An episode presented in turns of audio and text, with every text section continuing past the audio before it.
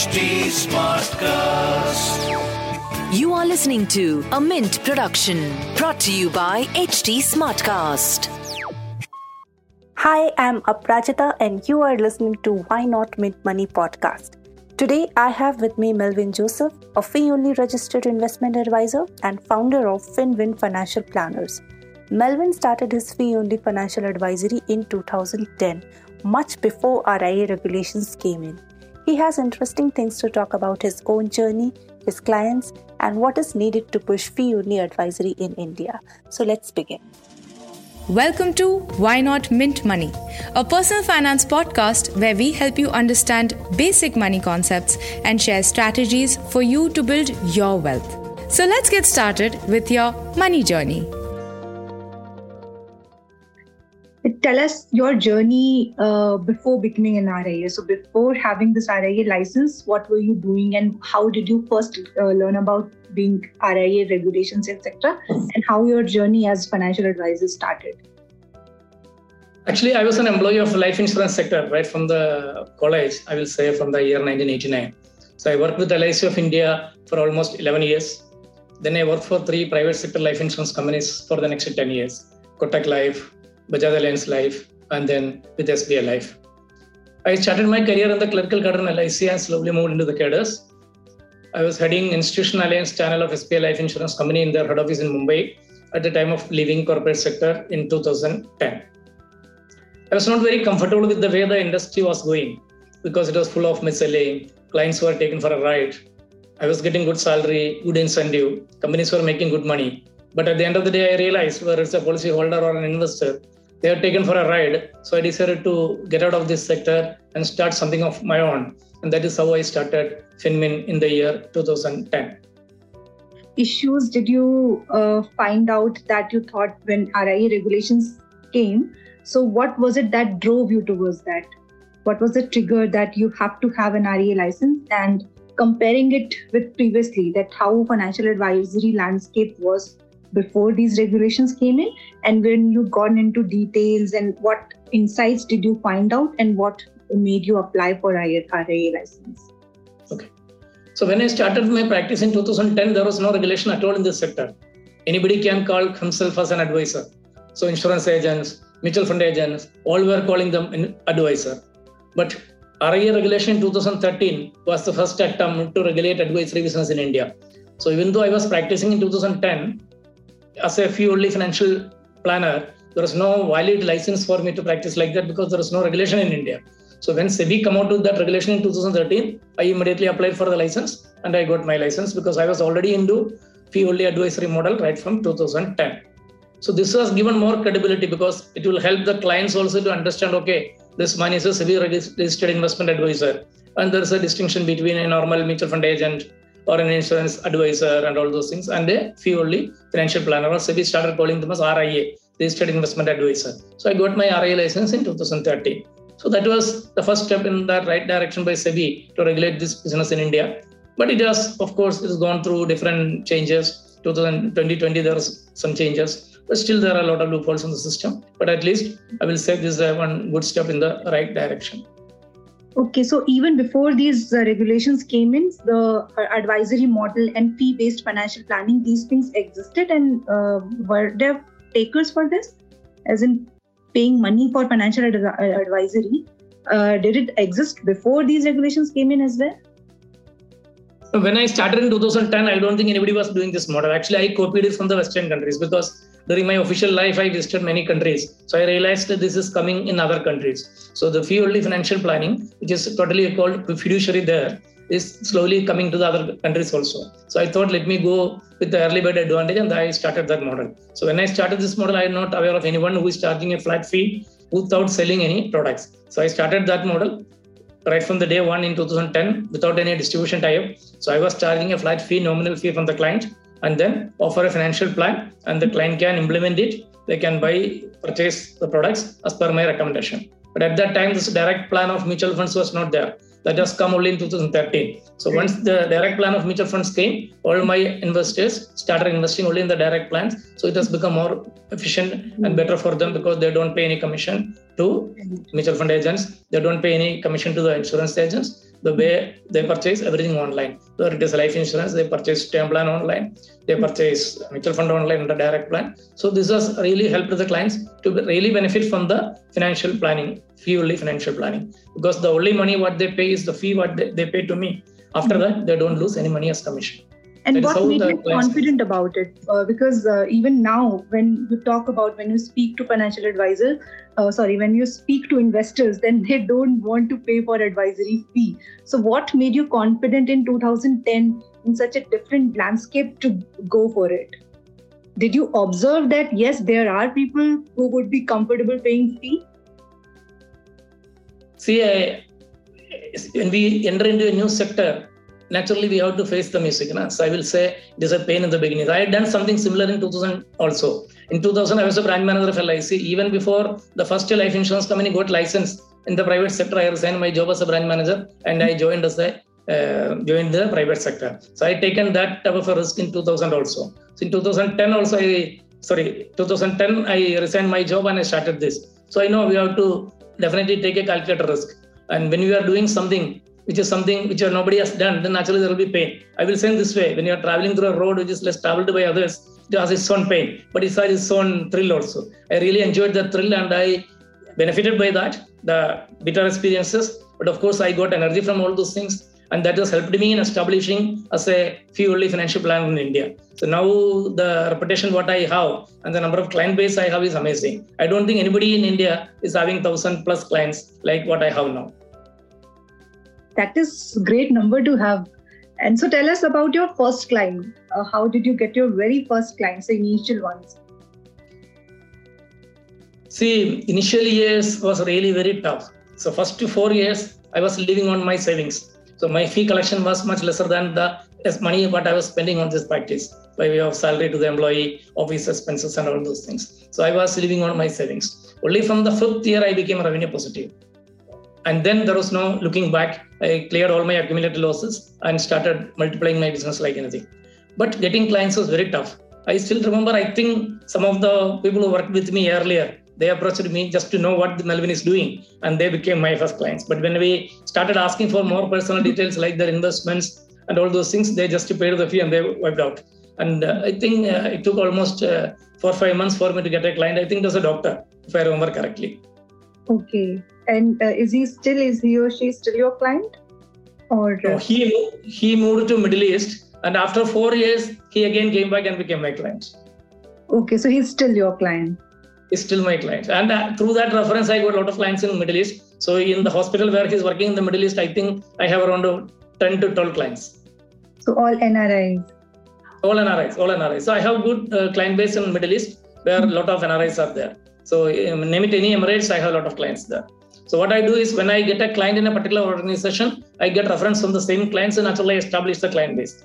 If you ask me my client base, out of this 1,200, I have one third of my clients are Hmm. NRIs and one third is in Bangalore. That is IT software guys. And balance one third is spread across all other uh, states in India. That is how it goes. And would you like to talk about your favorite client? Do you have any? Your favorite client? I can name one Mr. Premjit if you ask me like that. There are a lot of favorite clients, but I will say the first favorite client is Mr. Premjit. He contacted me from Bangalore, maybe in the first year of my practice, first or second year of my practice. Hmm. And it took almost six months for him to join my service. He was asking a lot of questions, he was doing a lot of study and all those things. Then he became my client. I think in 2012 or something, he became my client. So more than 11 years now, he's my client. And he referred me many clients in Bangalore, Kerala, and the Middle East. And now, if you look at the client base I developed out of those references, came from Mr. Premjit. I think it may be coming to around 50 clients now. Okay. And the and the beauty of the uh, story is I have not seen him so far. Okay. It's all everything online. Yes, yes. And- And, he's my he's my more than the client, he's my good friend. So after that, I have a good number of clients. Out of them, some of them become very personal. So they will consult me even their personal matters when they get increment. Even before they share it with their family, they will share it with me. How much they can invest, how much they can spend, and all those things. So it is a fantastic way, role what I really play, and I really enjoy what I'm doing for the last 13 years. Okay, and um, uh, tell us about your journey from beginning 2010, then 13 license came in, and then so far in last 10, 12, 15 years, how things have panned out for you. And simultaneously, if you can also cover the challenges that you faced all through this journey. When you speak to inv- uh, investors, then what sort of challenges did you observe? See, after leaving a high paying job in 2010 at the age of 42, waiting for a client and collecting a small amount of the fee, which was a challenge actually for the first four years. So I was not having anyone in my office. I was having an employee in the beginning, but later uh, he moved to some other thing because I was unable to fund his salary. He realized. Then I was not even having an office staff. So whereas sitting in a cabin and putting a bell for anything and everything in my earlier job, I was sitting in a small office in Navi Mumbai and going out even to the courier office to post a letter or uh, if you want to get a tea, I have to go to the tea shop and have the tea. So this was the way the life was changed from a corporate sector to an entrepreneur. But anyway, I was really enjoying it. And when sitting in the office for the first four years without a client, getting very few clients, one, one or two in a month, and then there's a lot of free time to do something. But I utilized that time to write articles about the personal financial uh, subjects. So I think I will say in the first two or three years, I have written almost 100 articles and posted in my website. And slowly, slowly, the social media started coming. So we can see uh, starting was Orkut, and then Facebook, then LinkedIn, and everything started coming. I stopped with that. I never moved to Insta and all those things because by the time I got enough clients and I started getting clients. And there are a lot of social media platforms, and there are blogs coming. And there's a blog which is free FinCal, which has helped me a lot in establishing as a financial planner. There's a Facebook group called Asan Ideas of Wealth, where there are around 1 lakh plus members now. So those forums helped me in establishing as a financial planner. But the journey was really tough, especially after leaving a good job. And when we are doing something really good for the clients and then not getting any income and living on our own income was really challenging. So if I remember correctly, two, three people who come to this line in 2010, 11 and all, they wind up in the first two, three years and left because they couldn't survive because of this low income in the initial years. Holding back the growth of um, advisory in India because I believe there are only just 1300 odd advisors in India. So why advisory growth business is not that at a fast pace growing? Yeah. So even you, what you're telling the number is 1300 uh, and all, still a lot of people are leaving. So it is not creating net addition. What is happening now? SEBI come out of the modification in 2020, where now the entry level qualification for an RIA has become a postgraduate qualification in finance or related topics. So anybody who become a want to become an RIA, he should be a postgraduate in finance or finance related topics, and he should have five years relevant work experience, and then he has to clear two level exam of NISM. So this has become a very uh, tight regulated area. We are going to the old license charge. So and even after all this difficulty, if at all get a license, and then he can handle only 150 clients. The moment he crosses the 150 client limit, he cannot continue as an individual advisor. He has to become a non-individual advisor. To get a non-individual license, he has to invest 50 lakhs into that business. Now you tell me, if I invest 50 lakhs into this business, how can I charge a low fee to the clients? So what has happened now? This has created a lot of entry barrier to the new client, new uh, planners, and this advisory model is not flourishing. Now what is happening? There are very few advisors who are ready to offer this flat fee type of model like what I'm doing. So it is not good for the clients. Forget about the industry. It's not good for the clients because they are not having many choices to select a good flat fee advisor in India. So entry barrier has become very tough and more and more people are not coming to this line. Actually, we were holding, hand-holding a lot of planners to come to this line before 2020 when this new rule came. Now all of them are backed out. They are going back to their job. Or if at all, if anybody is becoming a planner, they don't charge a flat fee. They are charging a percentage of the asset as a fee because then only they will be able to generate a decent income from this 150 clients. That is the situation now. Correct. And what is happening on this front? Because I believe um, these concerns may have been dictated to SEBI? And is the regulator is it looking into it, or uh, the things are not moving at all? See, there are a lot of consultation paper came, but I think the other lobby is very strong. So in a country like India, where mis-selling is the order of the day, hmm. where banks are doing international mis-selling, I will say, and there's a lot of other advisors also doing all those things. Then SEBI have its own limitations to get into this and tightly control it. Even this 2020 modification was the result of some of the mis-selling which is started in this field also. So what happened now? Anybody can become an RIA. So RIA license is given as a generic name. So for example, a platform like Kuvera, which is uh, acting as a distributor of direct mutual funds, they are also getting RIA license. And an advisor who is uh, practicing a fee only planner like me, they are also getting RIA license.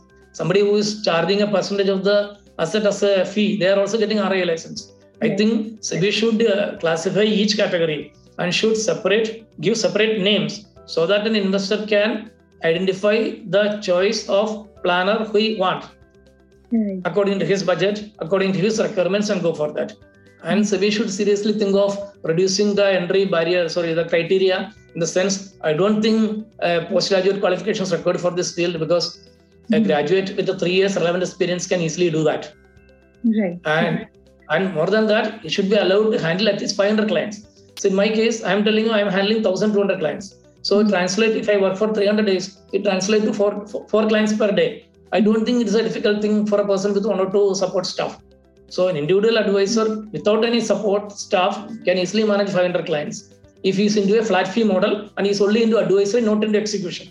So if the client want only that type of a service, he want a plan and he will do the implementation by himself, then RIS can handle around 500 clients. That is what I personally feel.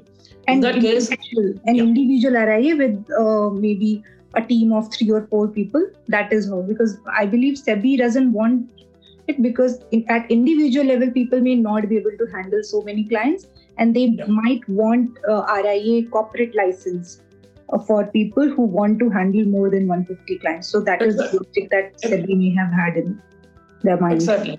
Exactly, but but but I feel if even if an individual advisor if he's giving only the financial plan and the execution is done only by the client, in such case, I think the planner can easily handle 400 to 500 clients because the execution is done by the client. Mm-hmm. Okay.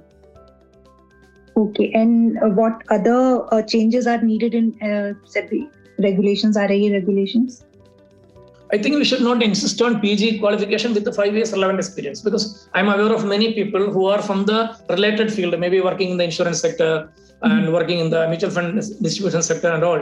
They are not coming into this field because they don't have a postgraduate qualification. We can't expect anyone to get into a postgraduate qualification at the age of 50, 55 after working for so many years in this field. So that should be uh, diluted. A graduate with three, three year relevant experience should be fine. This is what I personally feel. Another problem is not now people like me now i am 55 so i have to take an exam. Every three year i have to clear the two level of nism exam. Okay maybe at this age i may be able to do that. Maybe five year down the line six year, ten year down the line it will become difficult. So as and when the person become experienced mm-hmm. western countries they have a system of uh, continuous education points ce points and all. Then we can renew the license. But in india now we have to take that exam once in every three years. That has become very tough for senior advisors especially with the age factor and all, they have to spend a lot of time and all and take that exam once in three years. Those things are acting as a barrier to develop this business. Okay, so RIAs need to clear these exams every three years. They have to sit yes. for these examinations. Because so far exactly. that I know in CFP at least, if we were to renew our licenses, then we only have to have that CPD uh, continuous development points those are the points that we have to collect and we can easily renew our licenses it, it's not there in RIA. RIA need to sit for examinations and only then they can get the, renew their licenses. That is how it is. Yes, I have done my CFP in 2010, but in hmm. 2020, when I applied for the non-individual license, at the time in India, they were not accepting say, uh, CFP as a qualification for RIA. Then what I've done in 2020, during that peak of that COVID, I went and sit for that exam, NISM exam, two days with the mask control and I passed that exam. Now in 2023, this year, and I had to pass the exam again. So at the age of 55, now I had to take that uh, exam, level one and level two of the NISM exam. Now, after three years, again, I had to take that exam. I'm aware of someone who is at the age of uh, 60. He find it very difficult to take the exam at this age, but otherwise, he's very good in this profession. So those things are uh, entry barrier. So they should also think of that uh, CE points, like what we have in CFP, instead of this NISM exam also. Hmm, correct. And um, so discussions are on with the regulator. Uh, so RIA Association, have they reached out to regulator to look into the matter, or where is it stuck? I believe no new announcement has happened on this front uh, since 2020 after those renewed regulations came in. No new announcement. So what is happening here? Any update on it? No, no, I don't. I don't think any changes has happened after 2020. There is no change. The status quo is maintained because uh, SEBI is still scared of uh, giving making it liberal because of their bad experience earlier. Because there was uh, there were a lot of misselling happened even after within RIA's field. Mm-hmm. That is mainly because RIA license are given to people who are doing giving the stock tips. So they will give a lot of stock tips uh, and then start getting a lot of money and all those things. A lot of unethical things happen, even people with the RIA license. That is how SEBI became very strict with this. So they painted everyone with the same brush now. Anybody who is giving stock advisory, anybody giving only the genuine products as advisory and executing, those all those groups they painted with the same brush, and everybody is branded as RIA. So they came with the very strict RIA regulations. Instead of that, what they would have done is the stock advisory could have been made under a separate li- license, and the pure financial planning, especially the fee only model, could have been under different model that would have definitely helped the clients. Okay, and lastly, talking about uh, investors. So, if we talk about a normal retail investor, salaried person who may only shell out about 10,000, 15,000 rupees a month uh, doing SIPs, who can only spare this much amount of money. And if they were to pay a fee, so when you talk to them and then you tell them that this is the amount that you have to pay, before we advise you what to do and what not to do. And then when they get to know about that, once they pay the fee, still execution is on their front. So all these things, these things get quite overwhelming for them. They want quick solutions. So what is your advice for them and how do you, when you speak to such people, then how do you convince them that they understand the importance of RIA because they are the ones that they move to MFDs, move to distributors more and end up paying much higher commission than they would normally do. Yes, so I will say the clients are of three types. The first category, they don't bother about anything. They will not invest as they want. They will leave as if there is no tomorrow. They don't bother about anything. This is the first category.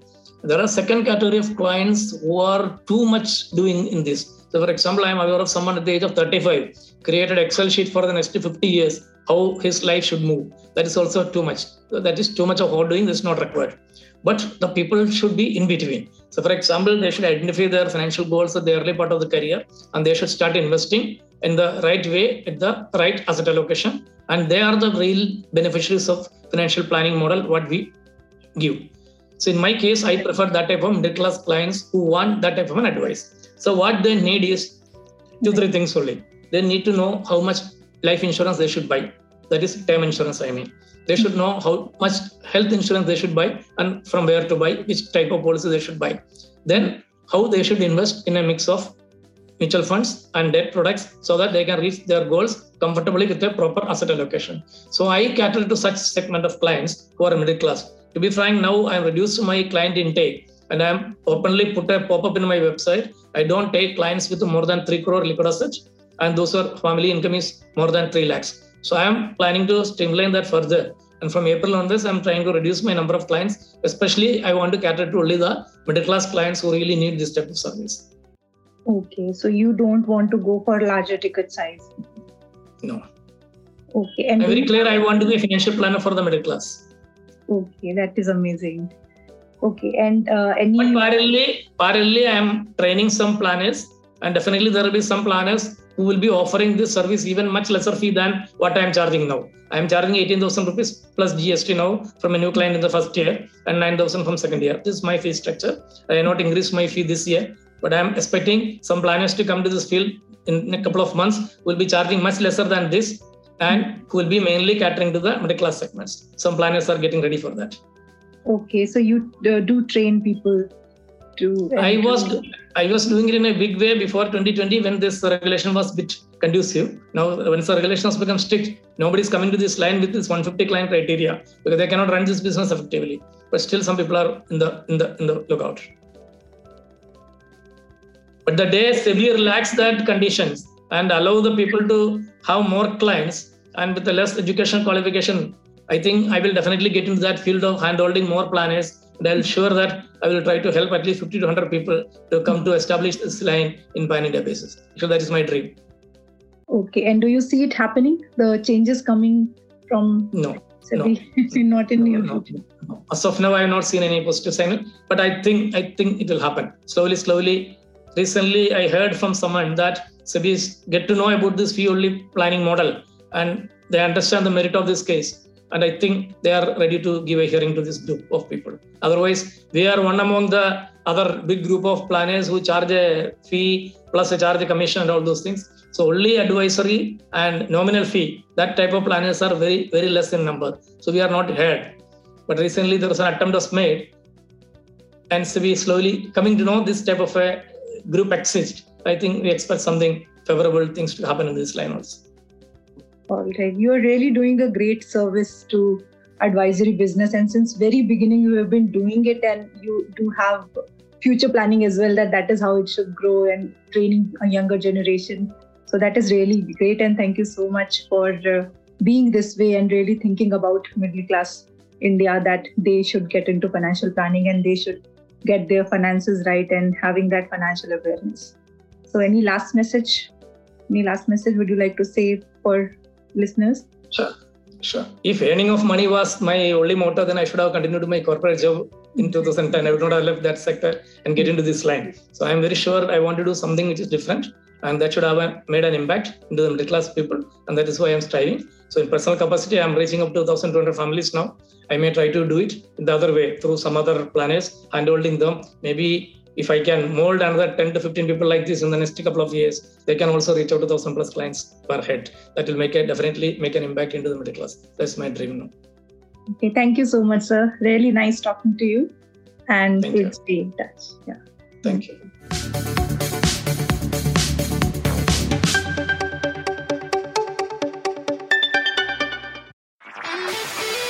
This was a Mint production brought to you by HT Smartcast. HT Smartcast.